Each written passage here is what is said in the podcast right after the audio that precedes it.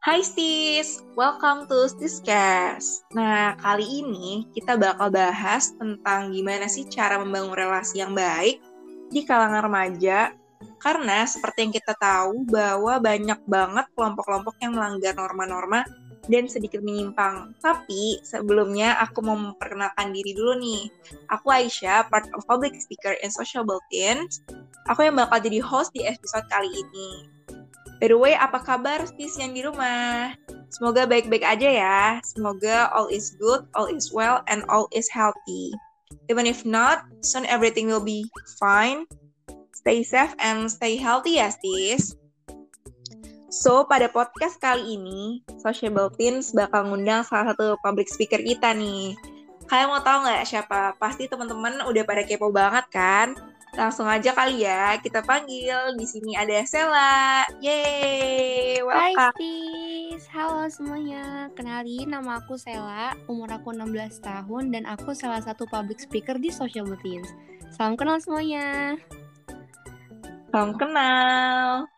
By the way, thank you banget ya kak udah ngajak aku ke Stiscast di episode 4 kali ini. Nah, seperti yang sudah aku katain, katakan sebelumnya, the topic for this podcast is top toxic relationship. Menarik banget ya, Sel. Iya menarik banget. Tapi first of all aku mau makasih banyak sama Kak Aisyah ini yang udah mau ngangkat topik ini.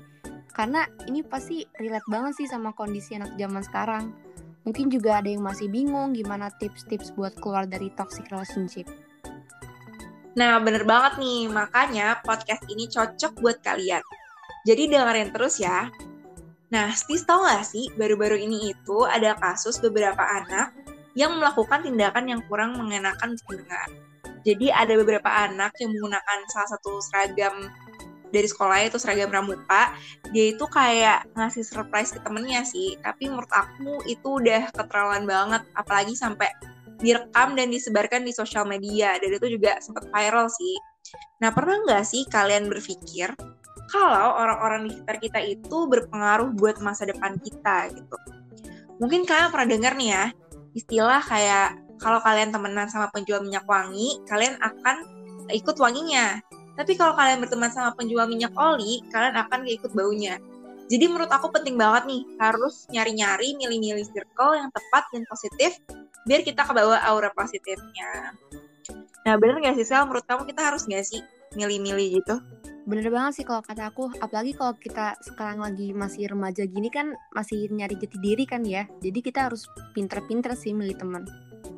Betul banget, jangan sampai kita salah arah gitu. Iya bener banget. Oke, mungkin aku mau nanya nih ya, menurut Sela sendiri, toxic relationship itu apa sih? Hmm, menurut aku toxic relationship itu hubungan yang gak sehat dan berdampak buruk bagi kesehatan mental kita. Tapi toxic relationship ini gak cuman pacaran doang kok, bisa anak dengan orang tua, hubungan pertemanan, terus juga bisa romantis atau percintaan. Nah, bener banget nih, mungkin kalau di kalangan remaja nih yang paling terkenal tuh toxic pasti em, pandangannya tuh untuk suatu hubungan kayak pacaran gitu. Padahal enggak loh teman-teman. Di sini Iya, bisa hubungan anak dengan orang tua, bahkan topik yang sedang kita bicarakan yaitu hubungan antar pertemanan. Nah, di sini kita berdua mau ngomongin gimana sih caranya dapetin circle yang positif. Nah, kalau kamu sendiri pernah nggak sih Sel ngeliat atau ngalamin nih suatu pertemanan yang toksik gitu? Jujur, aku aslinya nggak pernah sih punya teman yang toxic gitu. Bersyukur aku bisa dikelilingin sama teman yang positif vibe semua. Tapi aku punya temen yang pernah cerita ke aku, dia tuh kejebak sama pertemanan yang toxic. Ini bukan cerita yang panjang gitu sih, cuman short story aja. Jadi, temen aku ini sebut aja namanya Gisel. Dulu pas SMP, si Gisel ini temenannya emang biasanya sama adik kelas atau enggak kakak kelas gitu kan ya dia emang orangnya suka bergaul gitu. Nah, suatu ketika Gisel ini suka sama satu cowok kakak kelas dia. Jadi which is satu angkatan di atas dia. Nah, si Gisel ini dia punya temen cewek, sebut aja namanya Mawar kali ya. Jadi biar Gisel sama Mawar. Nah, si Mawar ini temenan sama kelasnya si Gisel. Jadi Gisel curhat ke Mawar masalah kelas ini. Yang notabene si Mawar ini temennya si kelasnya Gisel gitu. Muter-muter ya. Paham sih, paham, paham. Nah, lanjut. Nah, si Gisel ini kan bener-bener terbuka sama Mawar. Curhat masalah kerasnya juga. Jadi si Gisel ini kalau misalkan udah nyaman sama satu orang, pasti dia lebih gampang buat terbuka gitu. Jadi apa aja dia ceritain ke si Mawar gitu. Nah, Berarti suatu... konteksnya si Gisel ini udah dekat lah ya sama si Mawar. Iya, udah udah nyaman gitu dia udah klop gitu deh. Oke, lanjut Sel. Nah, suatu ketika si Gisel ini udah nggak suka lagi nih sama si cowok kakak kelas ini, sama si crush ini. Dan gak lama kemudian, si Gisel dengar dari berita, ini namanya dari anak sekolah pasti kabar-kabar rumor-rumor pasti berita tuh cepet banget nyebar gak sih? Bener banget. Ibaratnya kayak tembok tuh tipis gitu. Iya, jadi apa aja tuh pasti tahu deh gitu, walaupun udah serahasia-rahasia mungkin. Bener banget. Nah jadi Apa si si Gisel ini dengar kalau si Mawar jadian sama crush dia yang dulu. Katanya si Gisel sih si, si Gisel nggak masalah ya dia bodoh amat orang juga udah nggak suka kan. Tapi yang nyebelinnya itu ternyata si Mawar suka jelek-jelekin Gisel ke cowok ini. Padahal si Gisel kan nggak ada salah apa-apa ya. Terus Mawar juga ngomongin yang enggak-enggak tentang Gisel gitu. Dan ternyata si Mawar ini juga nyebarin ke angkatan dia buat jangan temenan sama Gisel. Jujur aku aslinya shock banget sih pas dengar ceritanya ini karena apa ya si Gisel kan gak ada salah apa-apa gitu. Masa tiba-tiba ditusuk dari belakang. Bener banget sih. Ibaratnya kayak malah musuh dalam selimut gitu ya. Iya, jadi kayak ini toxic banget soalnya kalau udah nusuk dari belakang itu toxic banget gak sih? Menurut kamu gimana sih? menurut aku iya sih menurut aku nih ya ketika kita udah dalam suatu hubungan kepercayaan itu tuh jangan sampai dimainin gitu loh apalagi iya, banget ini tuh pertemanan gitu ya apalagi si si Gisel juga udah nyaman waktu itu sama si Mawar. Nah bener banget sih. Pasti aku yakin uh, in real life-nya mereka udah deket gitu pada saat itu ya. Udah iya. saling curhat satu sama lain gitu. Menurut Tapi aku sangat disayangkan sih ya ketika temennya ini tuh nusuk temennya yang lain gitu. Apalagi pernah mikir gak sih kadang tuh kalau kita dalam suatu hubungan terus kita ada masalah sama cowok kita atau sama cewek kita pasti yang pertama kali kita cari itu sahabat kita kan teman kita gitu. Iya bener banget. Kita cerita juga ke mana-mana ke sahabat kita pastinya sih. Iya menurut aku um, ini parah sih ya kayak wow ada orang sejahat itu. Iya makanya. nyebarin rumor gitu loh. Itu menurut aku udah masuk ke pencemaran nama baik ya. Sampai bilang jangan temenin si Gisel ini kan ke angkatannya dia. Ini udah Jujur, toxic banget sih jahat banget. Jahat banget. Semoga uh, teman-teman di sini gitu ya yang pendengar stis kalian juga tuh nggak dapet pertemanan kayak gini sih. Karena menurut aku udah parah banget ya levelnya kayak nyebarin rumor. Rumor hoax dan wah itu udah level toxic banget. Iya kasihan loh ya dia jadi nggak ditemenin padahal dia nggak salah apa-apa gitu iya apalagi kan juga tadi dikasih tahu Gisel emang suka temenannya sama kakak kelas sama adik kelas kan tapi nama nama dia jadi jelek gitu loh di kakak kelas karena di jelek dijelek jelekin gitu sama si mawar Iya, nah, nah kalau misalkan nih saran aku juga, kalau misalkan kalian dapet rumor-rumor kayak gini, coba di cross check ke orangnya sih ya, biar nggak salah paham juga gitu. Iya bener banget.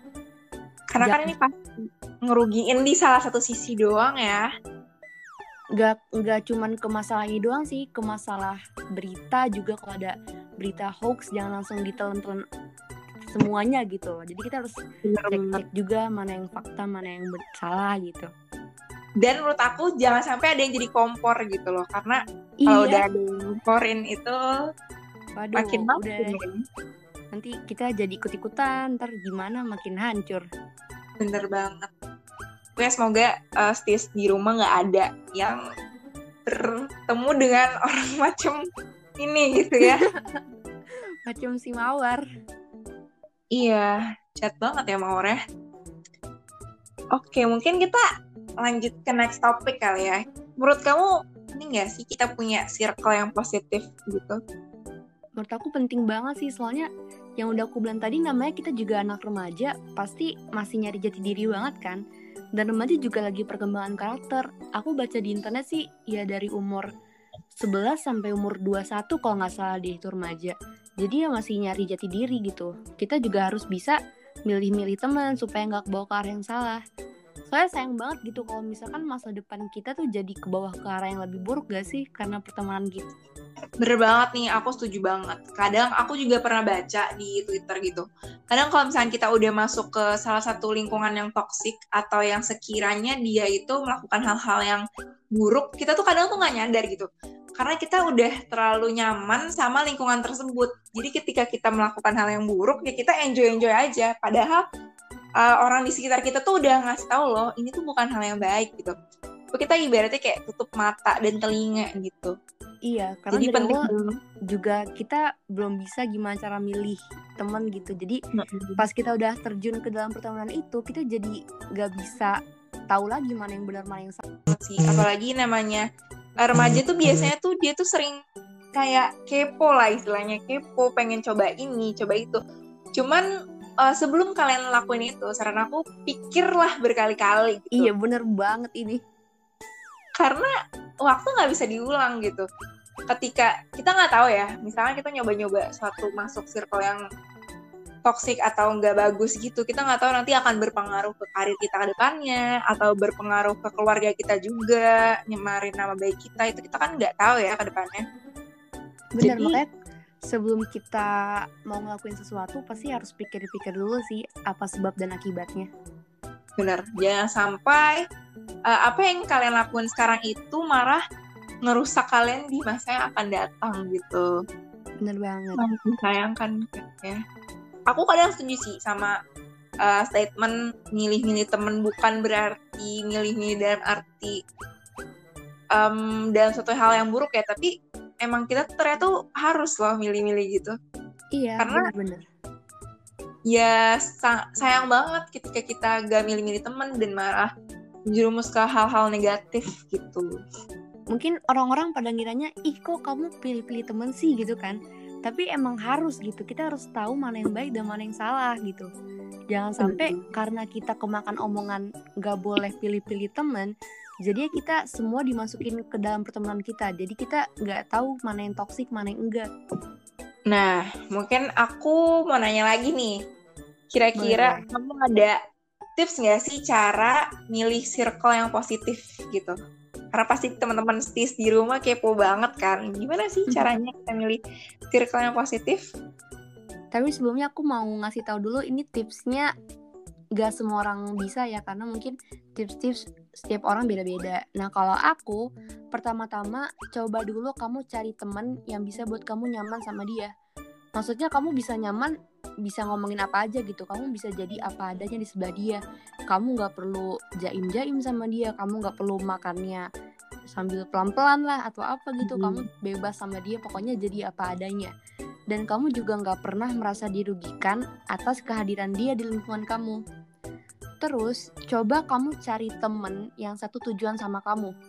Misal, kamu cari temen yang sama-sama ambis nih. Kamu lagi pengen ngejar PTN ini gitu. Terus jadi kamu nyari temen yang sama-sama pengen belajar gitu.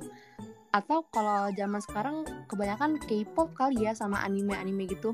Coba yeah. cari temen yang sama kayak kamu gitu. Jadi kalau misalnya kamu udah cari satu temen yang satu frekuensi, kamu juga bisa jadinya bener banget sih jangan sampai kayak kalian temenan nih. Misalkan kalian suka K-pop tapi teman kalian tuh malah kayak ngejudge kalian karena kalian suka K-pop. Menurut aku ya namanya hobi tiap orang pasti beda-beda kan. Dan kita juga nggak bisa menyalahkan hobi itu juga gitu. Jadi bisa mungkin cari temen yang emang mensupport sih. Dan sefrekuensi menurut aku tuh penting banget. Bener banget.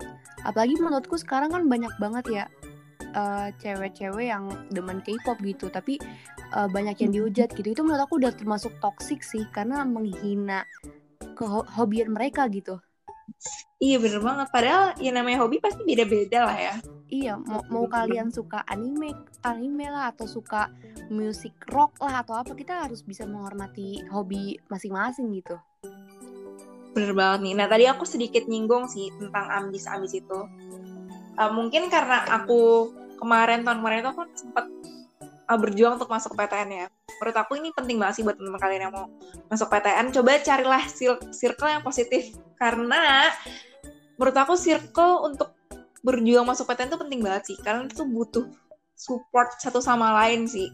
Aku pernah baca di Twitter, aku lupa kayaknya tuh intinya si temennya itu iri sama temennya satu lagi karena dia pintar terus dia dapet kuota SNMPTN dan saat dia mau daftar SNMPTN itu si temennya yang iri itu asal mencet asal milih pokoknya. Asal milih dari udah verifikasi ya. Jahat banget kan ya? Jahat um, banget. ya ampun. Saya kira ternyata pas pengumuman dia kepilih di jurusan yang asal-asalan tadi itu. Karena memang dia pintar dan nilainya memadai gitu kan. Tapi sangat disayangkan dia nggak bisa ikut SBMPTN karena dia udah kepilih di SNMPTN jadi mau nggak mau dia harus masuk sementara si temennya ini yang jahil dia keterima di SBMPTN di pilihan yang dia mau gitu Ya ampun, jahat banget. Apalagi ini masalah PTN kan masalah masa depan. Jadi Iya, sayang banget gak sih?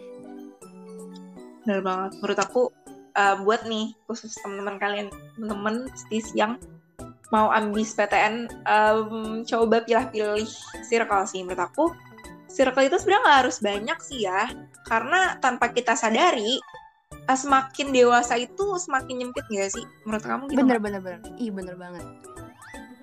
Kalau Karena dewasa kelihatan gitu loh, temen yang emang temen ya gak sih? iya bener banget. Apalagi kita harus lebih mentingin kualitas nggak sih dibanding kuantitas. Iya buat, betul buat apa banyak temen tapi nggak berkualitas gitu. Nggak bisa memberikan dampak positif ke kehidupan kita. Bener banget sih. Pokoknya jangan sampai itu tadi dia nimbulin dampak buruk atau kamu ngerasa gak enak lah deket dia.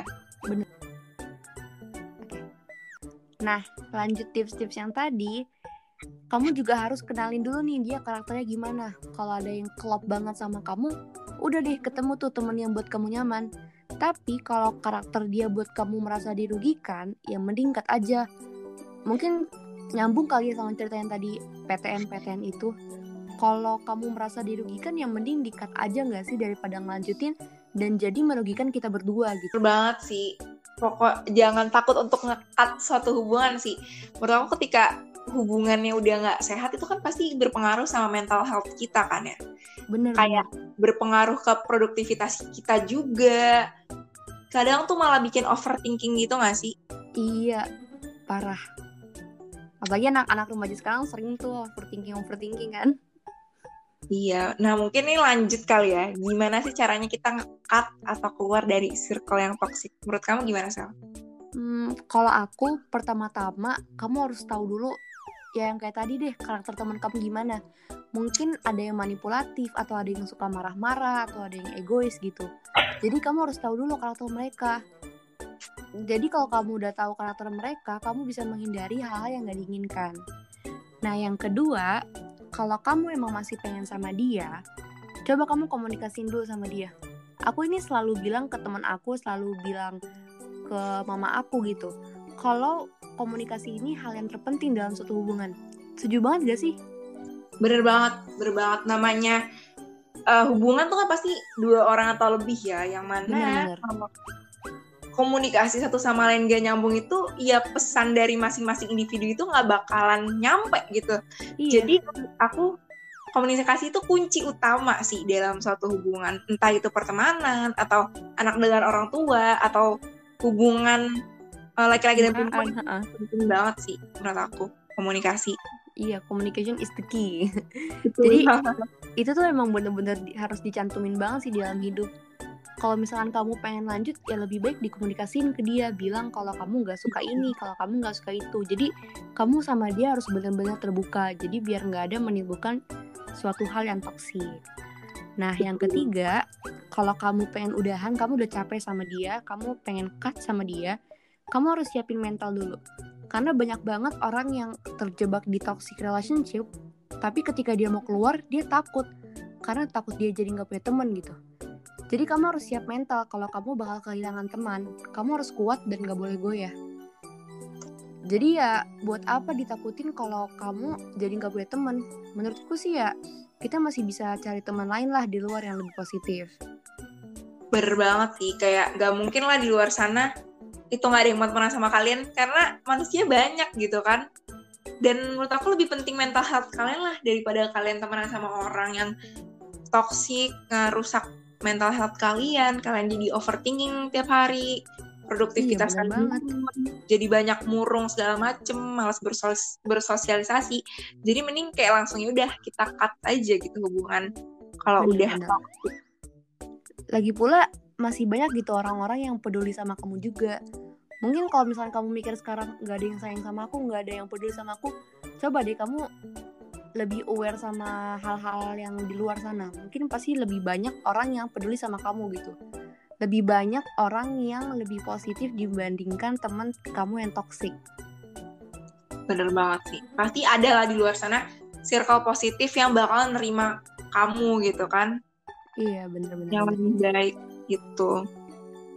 Nah, selanjutnya kalau kamu emang bener-bener bingung mau gimana lagi, coba kamu konsultasiin dulu ke orang yang lebih dewasa atau profesional. Kalau aku sih biasanya sering cerita ke mama aku sih, curhat ke mama gimana bagusnya mah, gimana ini. Jadi curhat lebih terbuka gitu. Kalau bisa ya lebih bagus ke psikolog gitu yang lebih profesional.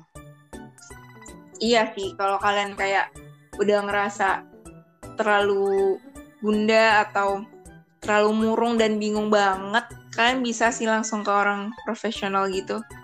Karena dia pasti uh, lebih tahu kan ya kalau psikolog dibandingkan orang-orang iya, awam -orang kita. Jadi temen-temen ya nggak usah takut gitu kalau misalkan mau keluar dari toxic relationship gitu. Tapi sebenarnya aku juga dengar dari orang-orang banyak yang takut untuk pergi ke psikolog aku bingung banget sih. Padahal psikolog itu penting banget gak sih menurut kamu? Menurut aku ya sih mungkin karena um, di kita masih kayak tabu gitu ya. Jadi orang nganggap orang yang kasih psikolog itu orang gila. Padahal enggak sih. Iya benar benar benar. um, mental awareness di kita masih minim sih ya. Padahal itu penting gitu. Jadi um, ini juga pesan sih buat sis. Kalau misalkan teman kalian ada yang sekiranya dia konsultasi ke psikolog atau apa jangan dikucilin gitu sih. Aku yakin jangan dijauhin. dukungan gak sih? Iya benar banget. Dia udah punya penyakit mental tambah dijauhin tambah parah. Benar banget. kalau misalnya kita punya temen yang emang dia punya kela bukan kelainan istilahnya apa ya? Keistimewaan gitu dan dia pergi ke psikolog kita tetap temenin jangan diomongin lah jangan dikucilkan gitu. Bener banget sih Oh iya, aku aku pernah ketemu pepatah dari internet.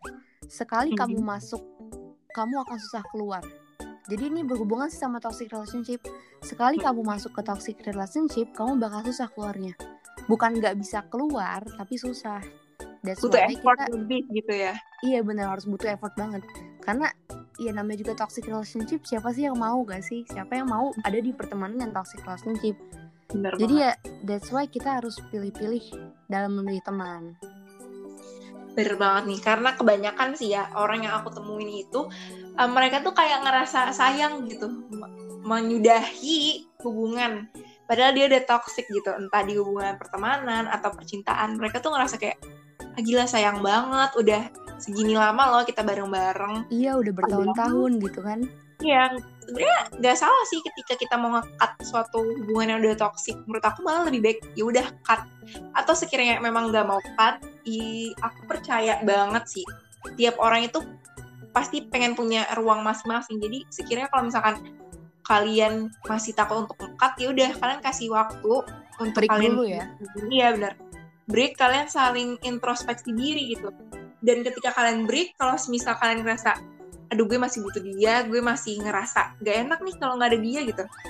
Ya udah kalian coba ngomongin lagi tadi komunikasi gitu. Bener-bener kalau ah kalau kayak misal selagi break gitu kayak ngerasa gak enak atau apa dan emang mau balikan ya udah evaluasi diri masing-masing aja lah gitu. Karena ya namanya manusia nggak luput dari kesalahan. Iya bener nggak ada yang sempurna. Kamu pernah gak sih denger cerita uh, jadi ada suatu circle misal beberapa orang tujuh orang delapan orang gitu tapi di dalam circle itu ada circle lain itu sering banget sih sering banget aku. gak sih teman-teman di sini pasti yang denger di rumah juga nggak langsung itu kan relate ya. banget nih menurut aku mungkin kadang kita ngerasa dalam satu circle kita ngerasa kayak si A itu lebih enak diajak cerita karena responnya iya, lebih gitu.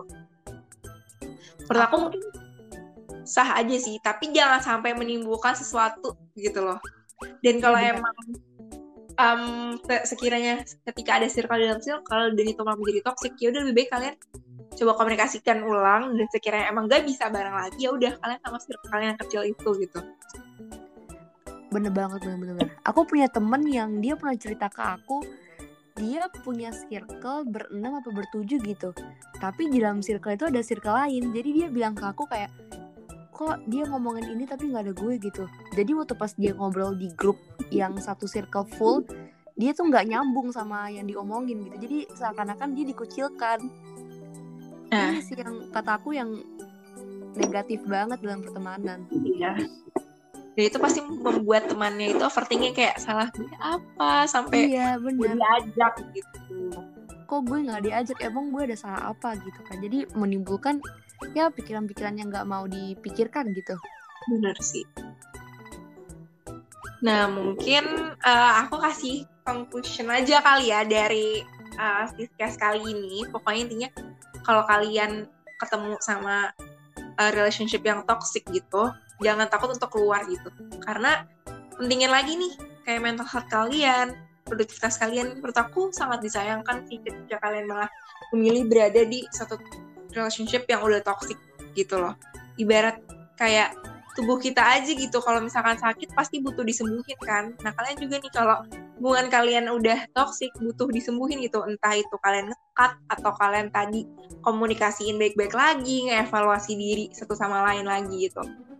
Nah, aku doain juga nih, semoga teman-teman stis di rumah tuh dijauhkan dari sesuatu yang toksik gitu, entah di hubungan pertemanan kalian, atau hubungan kalian dengan orang tua kalian, atau hubungan percintaan kalian gitu. Bener-bener, karena toxic relationship ini jahat banget. Iya, bener banget sih. Oke, okay, mungkin itu aja kali ya discuss kali ini. Oke. Okay thanks banget nih buat Sela yang udah join Kas Discuss episode 4. Gak nyangka ya udah sampai episode 4 kita. Iya, gak nyangka banget. Makasih juga ya Aisyah udah ngajak aku ke Discuss episode 4 ini udah bareng-bareng kita ngobrolin masalah toxic relationship ini. Seru banget ya ini. Seru Sampai. banget. Ini juga complicated banget permasalahan ya. Seru banget. Oke, mungkin itu aja dari kita berdua. Semoga kalian bisa mengambil hikmah dan tips-tipsnya gitu. Sampai jumpa di next podcast. Stay safe and stay healthy. Thank you teman-teman. Bye. Bye.